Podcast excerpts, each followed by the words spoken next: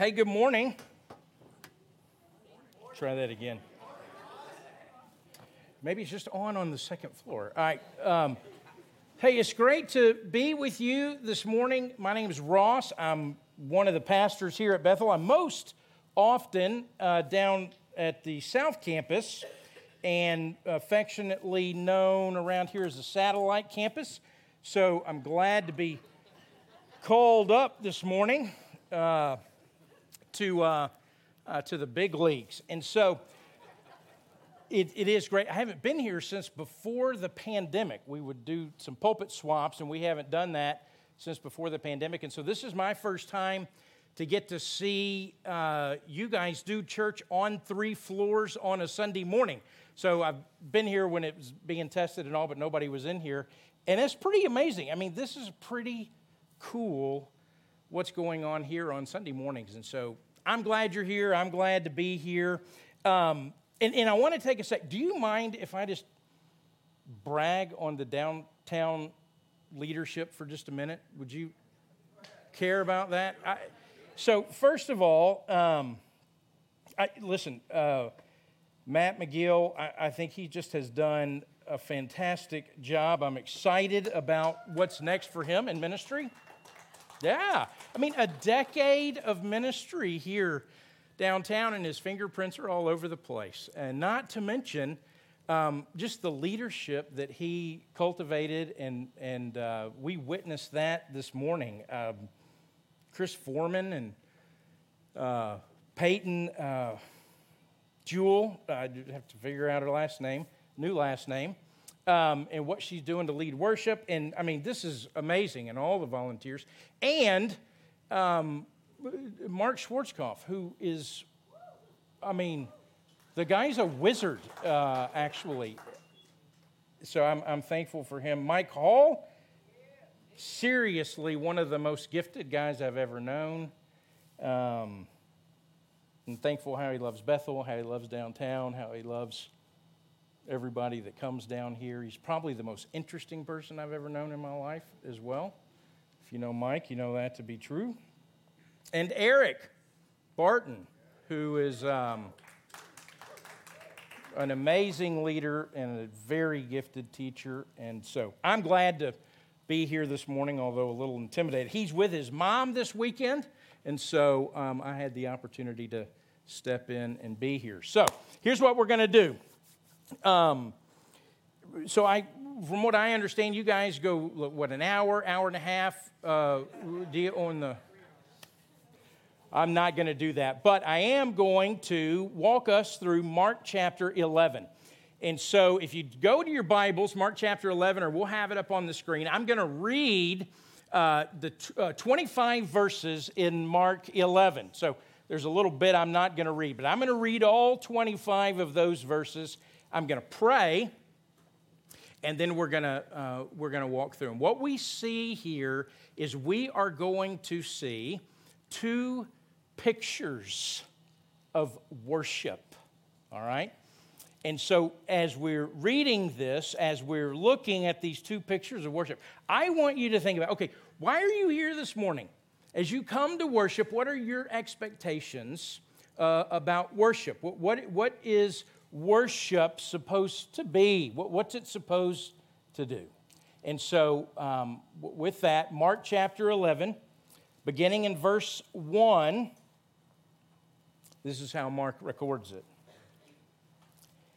Now, when they drew near to Jerusalem, to Bethphage and Bethany, at the Mount of Olives, Jesus sent two of his disciples and said to them, Go into the village in front of you, and immediately as you enter it, you'll find a colt tied on which no one has ever sat. Untie it and bring it. And if anyone says to you, Why are you doing this? say, the, the, Lord's, the Lord has need of it and will send it back here immediately. And they went away and they found a colt tied at a door outside in the street, and they untied it. And some of those standing there said to them, what, Why are you untying the colt? And they told them what Jesus had said. They let them go. And they brought the colt to Jesus and threw their cloaks on it, and he sat on it. And many spread their cloaks on the road, and, and others spread leafy branches, and they had cut uh, that they'd cut from the fields. And those who were before, who went before, and those who followed were shouting, Hosanna! Blessed is he who comes in the name of the Lord. Blessed is the coming kingdom of our father David. Hosanna in the highest. And he entered Jerusalem and he went into the temple. And when he had looked around at everything, as it was already late, he went out to Bethany with the twelve. And on the following day, when they came from Bethany, he was hungry. And seeing in the distance a fig tree in leaf, he went to see if he could find anything on it. And when he came to it, he found nothing but leaves, for it was not the season for figs. And he said to it, May no one ever eat fruit from you again. And his disciples heard it. And they came to Jerusalem, and he entered into the temple, and he began to drive out those who sold and those who bought in the temple, and he overturned the tables of the money changers and the seats of those who sold pigeons. And he would not allow anyone to carry anything through the temple. And he was teaching them and saying to them, Is it not written? My house shall be called a house of prayer for all the nations but you've made it a den of robbers. And the chief priests and the scribes heard it and were seeking a way to destroy him, for they feared him, and because all the crowd was astonished at his teaching. And when evening came, they went out of the city. And they passed by in the morning, the, next morning, they saw the fig tree withered away at its roots. And Peter remembered and said, Rabbi, look, the fig tree that you cursed has withered. And Jesus answered them, Have faith in God. Truly I say to you, whoever says to this mountain, Be taken up and thrown into the sea, and does not doubt in his heart, but believes that what he says will come to pass, it will be done for him. Therefore I tell you, whatever you ask in prayer, Believe that you have received it and it will be yours. Whenever you stand praying, forgive if you have anything against anyone, so that your Father also who is in heaven may forgive you your trespasses. If you would, would you bow with me in prayer? Father, I pray you'd help us this morning. There's a lot to see in this passage, and there's a lot to take away from these two pictures of worship. But Father, I, I confess we, we, we, can't do that on our own. We, we can't do that without the work of your Spirit. And so, Father, I, I pray that this living word um, that's active and, and sharper than a two edged sword would not return void in our lives this morning. But Father, our ears would be open, our eyes would be open, Father, our hearts would be open. And so I pray you would do what only you can do. And Father, that your Spirit would have his way with each of us this morning. We pray this in the name of your Son, Jesus. Amen. Well, I give you a little bit of setting on the passage as you as you go back to, to the first verse of chapter 11, it, it, Jesus is making his way with the disciples um, to Jerusalem for Passover. In, in fact, chapter 11 opens up, and it is the Sunday before Passover. And, Passover, if you remember, this is, uh, you know, the Jewish people, they were celebrating. It was a remembrance of their deliverance from Egypt, and it, it, um, it pointed to the, the 10th and the last plague that happened in Egypt, it was the death of the firstborn. Whether, whether a living person or an animal, and but God, He comes to Moses and He instructs the people through Moses to place blood on the doorsteps of their houses, and God kept the people safe. And so this is the, the Passover that's being celebrated. And it was a very festive time. And so people from all over were descending upon Jerusalem. In fact, that week of Passover, the population would have tripled or quadrupled in Jerusalem. Josephus, a first century historian, he tells us that during the week of Passover, as many as 25,000 lambs were bought and sold and sacrificed in the temple courts.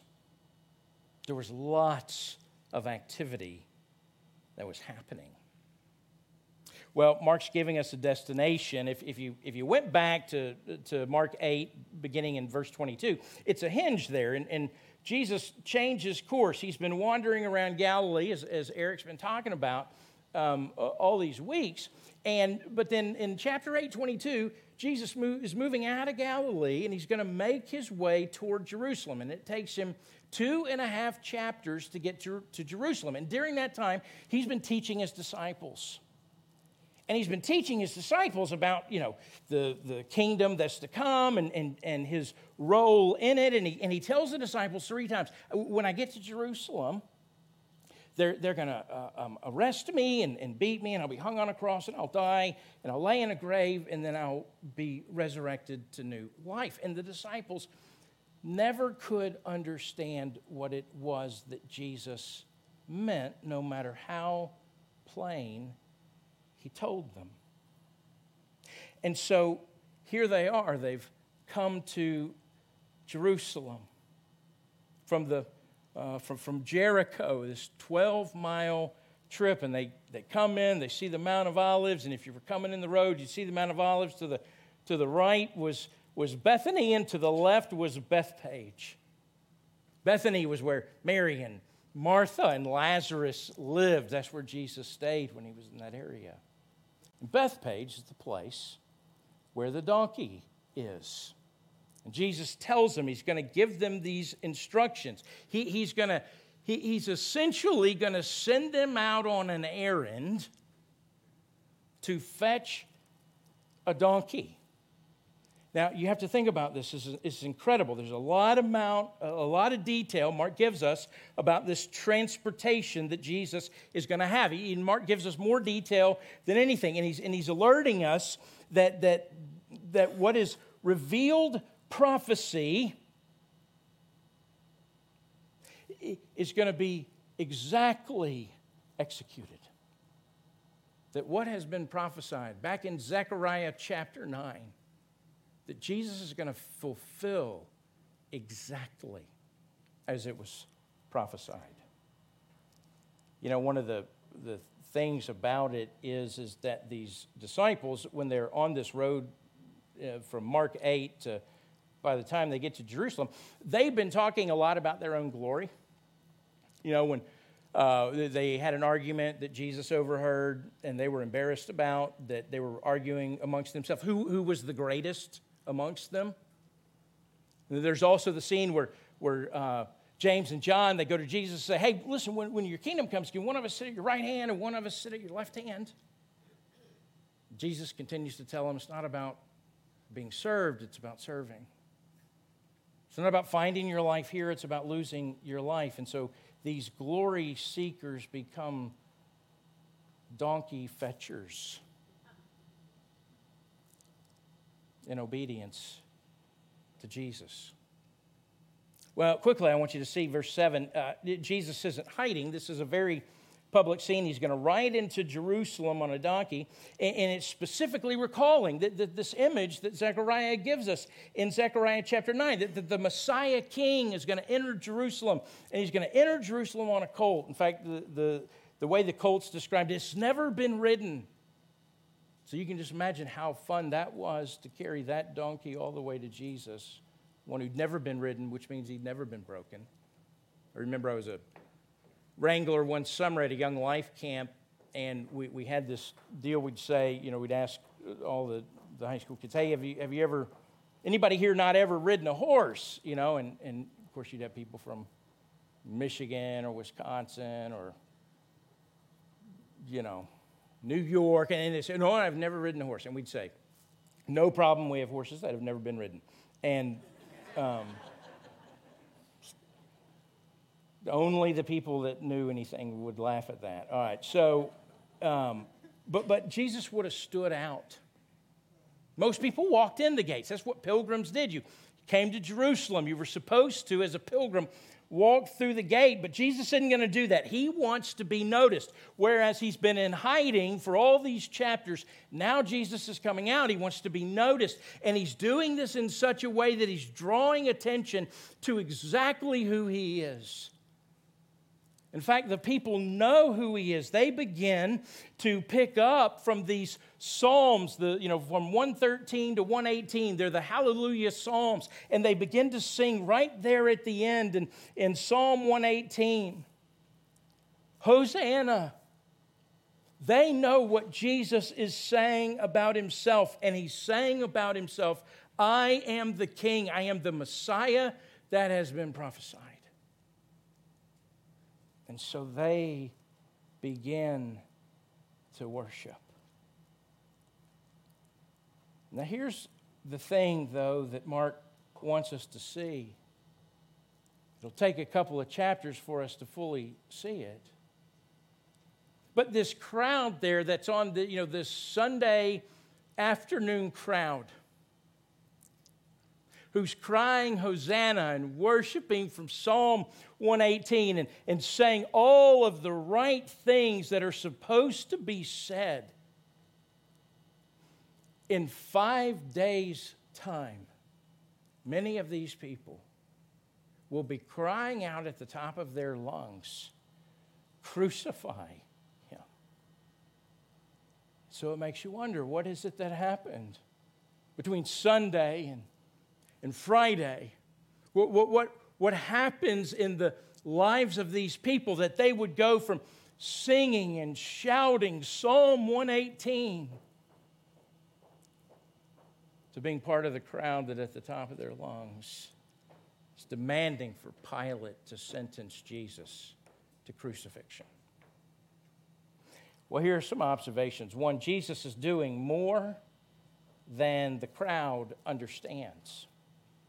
See, and in fact, you find out in John's gospel, the disciples didn't even really fully understand. It says that, that they didn't understand these things at first, but when Jesus was glorified, then they remembered these things that had been written about him. They didn't even really know what was going on. And we don't want to miss what God's doing in this scene. I mean, He's bringing this fulfillment of prophetic promises that He's made, and these promises are aimed at redemption. And it is a scene to make visible the glory of Jesus. The problem is that the, the purposes of the people that were there, their purposes were not aligned with God's purposes. Let's say it again that their purposes were not aligned with God's purposes. They had something else in mind for Jesus as they begin singing the end of Psalm 118. It's a, it's a scene in which the people, they're confused about the coronation in which they are participating in. The second deal, Jesus is doing more than the crowd understands. Secondly, the, the crowd's playing a part in the story that they don't fully understand. The, the crowd that's there, that they're playing a part in the story that they don't fully understand. They're singing a song. In fact, they're singing a, a biblical song. They're singing the right song. And they're playing a part in a story that they don't fully understand. That they were, they were part of the prophetic fulfillment of God, yet they didn't understand what was being fulfilled. And the reason is, is because they were wanting Jesus to fulfill the story that they were trying to write. They had prophetic words in their mouth, but they had a personal agenda in their heart. And you know this because five days later, Jesus wasn't who they thought he was going to be. And so they want to crucify him. See, in some ways, you might say this is false worship of the true king. False worship of the true king. I think that happens sometimes. I think that happens on Sunday morning sometimes. We, we come, we have, we have agendas in our heart, we have things, listen, Jesus, you got to do this. I mean, we have it all planned out. We're trying to write a story. We're trying to write a story that includes our significance and our comfort and all our aspirations, whether personally or socially or politically. And so we come to worship the true King, but it, it doesn't amount to much more than false worship. See, the King of Kings and Lord of Lords cannot be reduced to a personal deity of our own making for our own desires. The King of Kings and the Lord of Lords cannot be usurped by our personal agendas and our petty desires.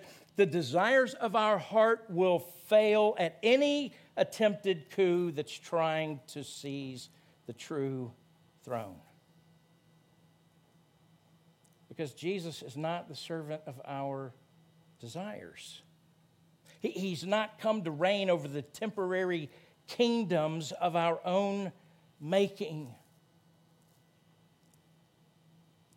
See, the sad thing is, right theology was in their grasp, but they had no idea what it was they were holding if there is a danger for a church like Bethel Bible Church, is that we'd have right theology in our grasp without any true understanding of what it is that we are actually holding. See, God's clear vision was misunderstood and it was confused because it was interpreted through the desires of their heart. And the desires of our heart are a terrible lens with which to interpret what God has to say. See, spiritual truth that's aimed at a personal agenda, that becomes religion. Spiritual truth that's aimed at a political agenda, that becomes idolatry. Spiritual truth that's aimed at comfort and preference and control, all, all that becomes deformed. It looks like prejudice and materialism and pride and self centeredness. And we can only truly understand what God's revealed when we view it through the eyes of faith. That's why the writer of Hebrews says it's impossible without faith to please God. See, we can, we can only understand through eyes of faith. Salvation is not getting Jesus to do what we want him to do. It's believing Jesus for what he's done. Maybe somebody here needs to hear.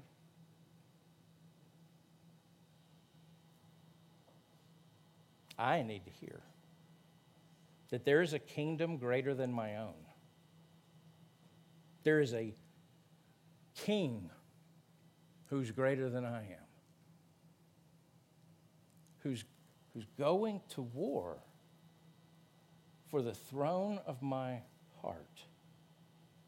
And oftentimes, our disappointment with Jesus, our disappointment with his church, is related more to our misunderstanding about who he truly is and what it is that he's done. Well, that's the first scene of worship there.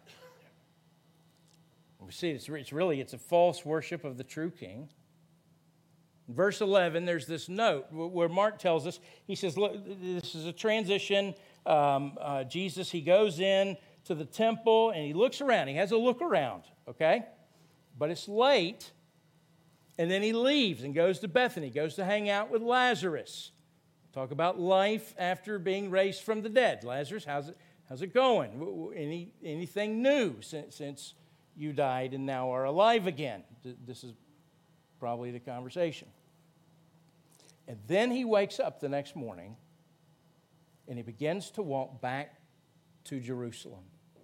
After seeing the temple and all of those things, and it says in verse 12, on the following day, this is Monday of Passion Week, they came to Bethany and he's hungry. And then, seeing the distant fig tree and leaf, he went to see if there was anything he could find on it. And he came to it and he found nothing but leaves.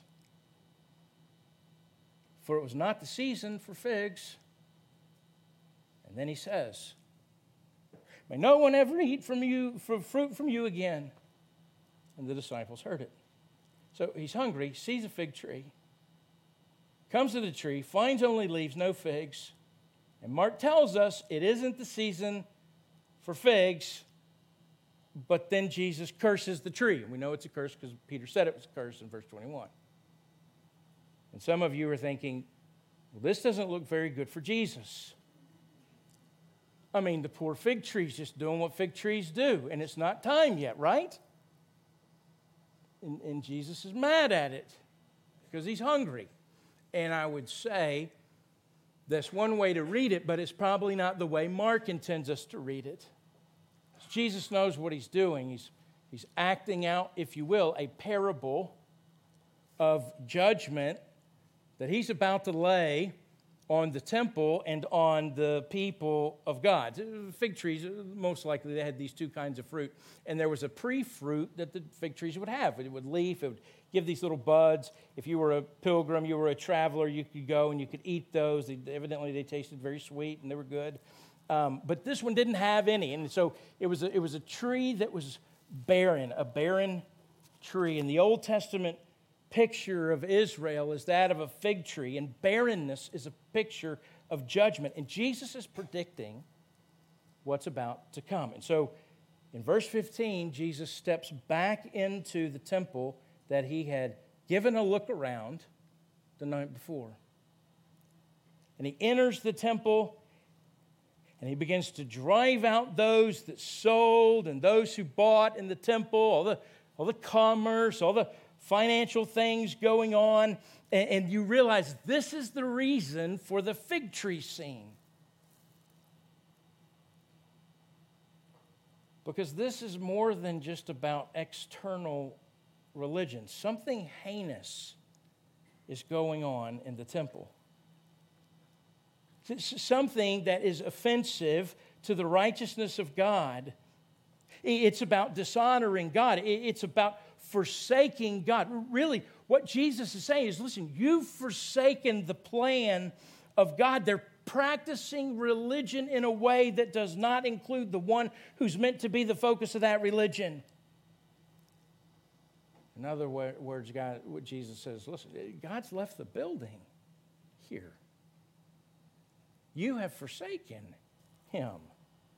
See, see this place, this temple space, it, had, a, it had a meaning, a, a specific meaning, a, a sacred, holy space that meant something.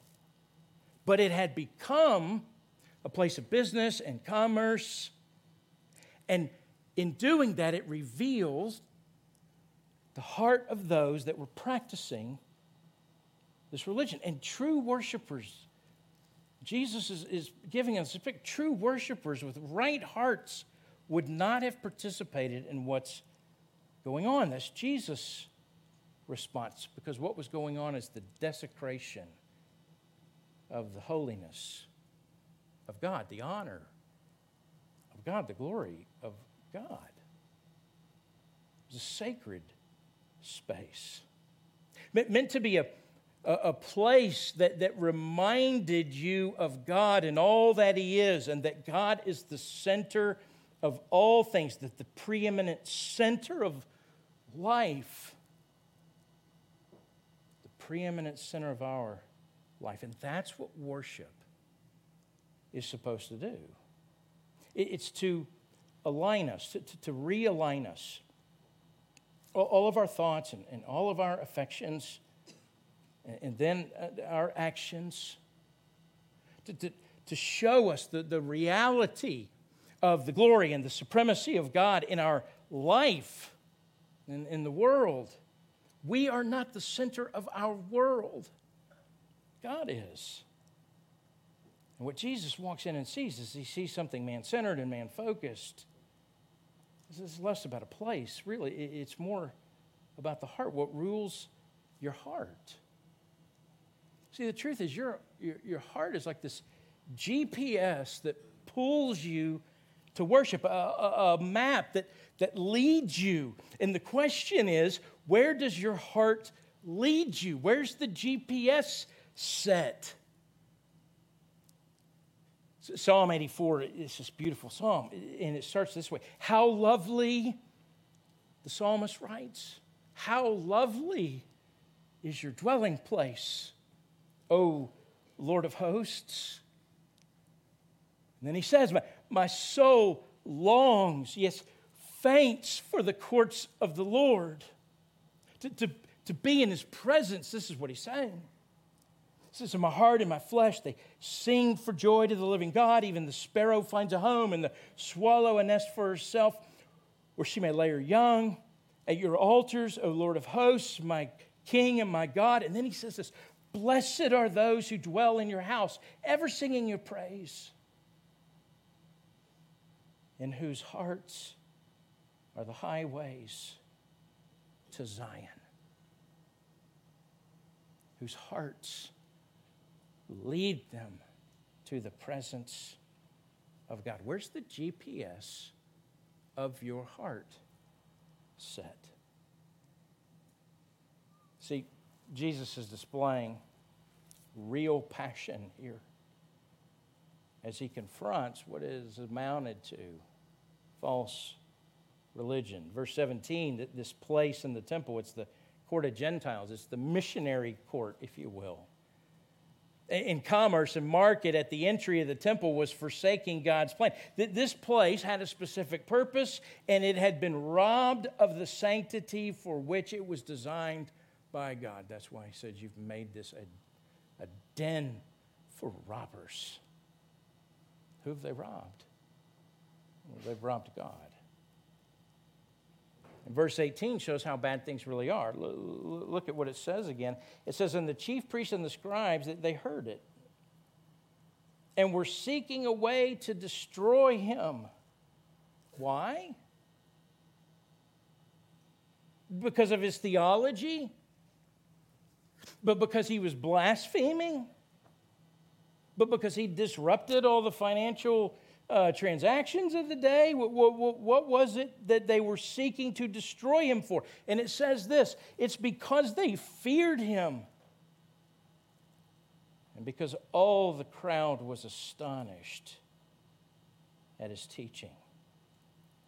You see, Jesus was a threat to them, he was a threat to their influence, a threat to their authority, a threat to their system. Any, any prominence or, or power that they had was threatened by Jesus. And, and they want to destroy him out of selfish preservation of the story they were writing for their own lives. And these were the people that led the worship. These were the people that never missed a Sunday. And yet, the very presence of Jesus, his real passion, confronted their false religion. Their, their response had nothing to do with God's honor, it had everything to do with their own honor. And in this, what you see is you see that there's this war between God's glory and, and my glory. Uh, there's a war between God's glory and my glory. There's a war between God's plan and my plan. And it's not just a battle we find in the Old Testament, it's not just a battle we find in the religious leaders of that day. It is a battle that is fought every day in the heart of every single one of us hearing this word this morning. Your heart is a battleground. See, forsaking God, that doesn't always mean that you become an atheist. Forsaking God doesn't mean that you, you become a liberal or a conservative. It doesn't even specifically mean forsaking the house of God or the, or the people of God. It could simply mean giving myself to the subtle and functional forms of idolatry all week long. Where my affection is aimed at created glory or, or personal glory. So, so I come on Sunday and I sing hymns and listen attentively to a sermon and give a little money and I, all the while honoring God with my lips, yet my heart is far from Him, the Bible says. Or that my thoughts are outside of the bounds that God has for me. Romans 12 reminds me by the mercies of God, I present my, my body as a living sacrifice, that my mind would be renewed. My actions aren't aligned with who He is.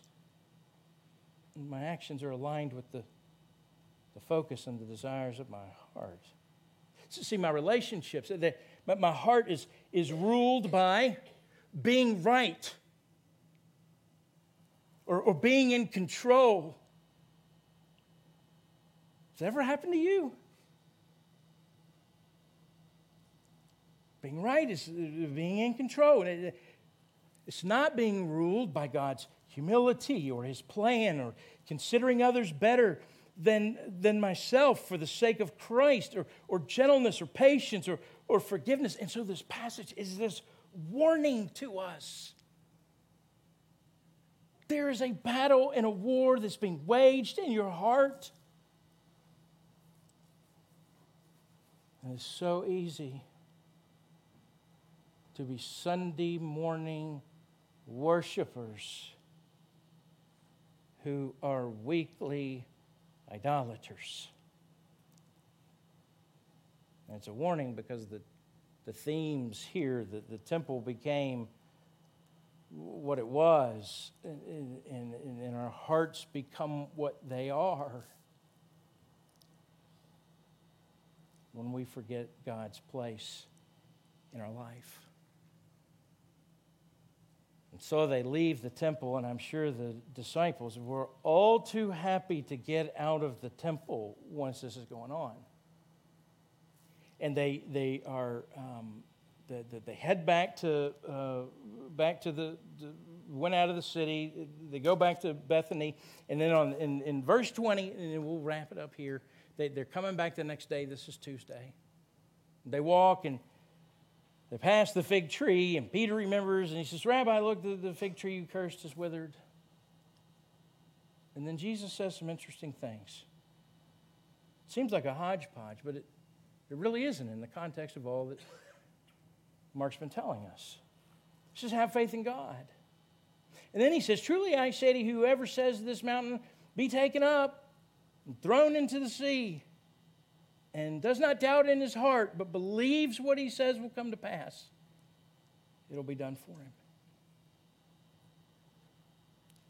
And having faith in God in this context means, listen, acknowledging the existence of God and the centrality of God in your life and believing in his power. That's what Jesus means. He's the center of my life, and he is the source of all power. And Jesus' point in verse 23 is not that we would exercise power to displace mountains simply because we would rather the ground be flat. He's giving us these beyond categories, if you will, as an example of the power of God that by grace He's willing to unleash upon His people. That's what it's about. And verse 24 is not name it and claim it theology. Probably no greater abuse has been done to God's word than Mark 11 24. Rather, it's governed by verse 22 that says, Have faith in God, which means when we acknowledge His existence and we acknowledge His glory and supremacy as the center of all things, we believe in His power. And so we pray in accordance with His plan and His will, and He's pleased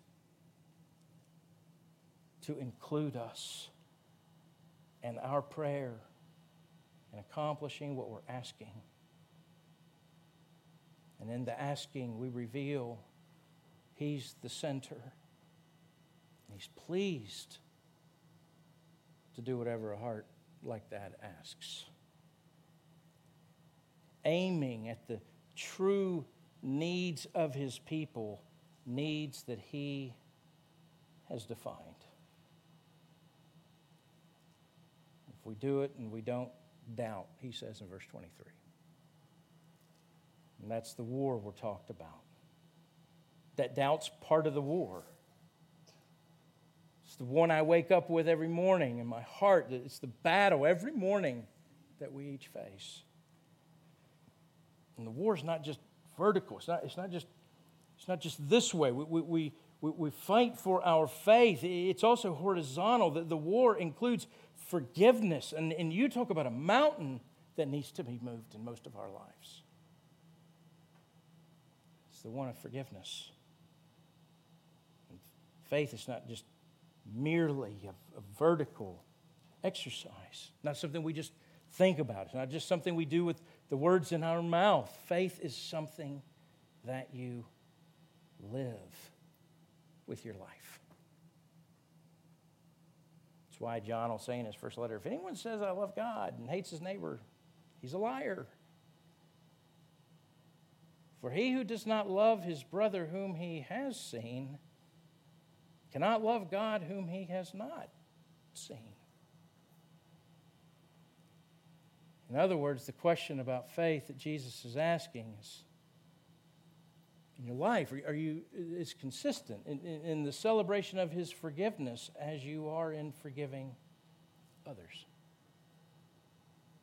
It's, it's faith demonstrated and, and lived out in life. Faith to move mountains. Well, for this, all of this that we've talked about today, we need grace, don't we? Jesus lived every moment of his life for his Father's honor, and every moment of his life for his Father's glory, and he gave his life for the purpose of his Father's plan, so that in our struggle, when we confuse our glory with His and we confuse our plan with His, we would have the grace we need. Je- Jesus lived the life you could not live so that He could forgive and, and rescue you and me in the midst of our struggle, and there's grace in the struggle. And the struggle says that we would love His glory more than our own.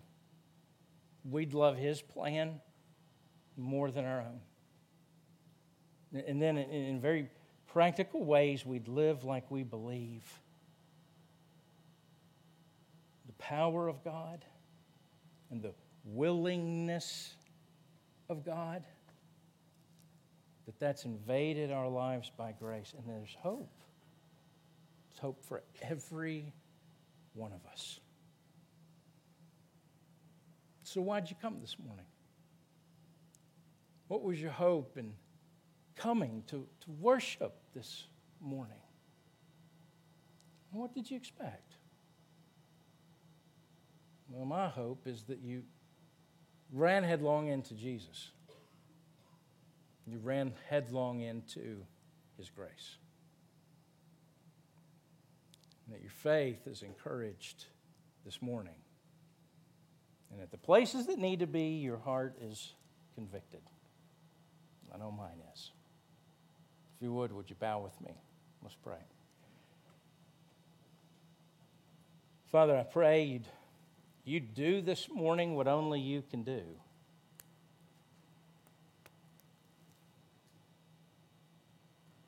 One of the old theologians of the Reformation said our hearts are, are idol factories, which meant our, our hearts are always at war, always competing against who you are and the story that you're writing. And so, Father, this morning, would you, by your Spirit, just lavished in grace, would you convict us this morning? And we'd say, oh, yeah, there it is. That, that's the place. I, that's, I know exactly what you're talking about. And then, Father, we confess that this morning. We turn the glory over to you. We turn the plan over to you. Father, all over again this morning, we turn our hearts to you. We, we'd align ourselves, we'd realign ourselves with what you are doing. Father, we, we want to truly worship the true King. Help us to do that. We ask this the only way we can in the name of your Son, Jesus, and by the power of your Spirit. Amen.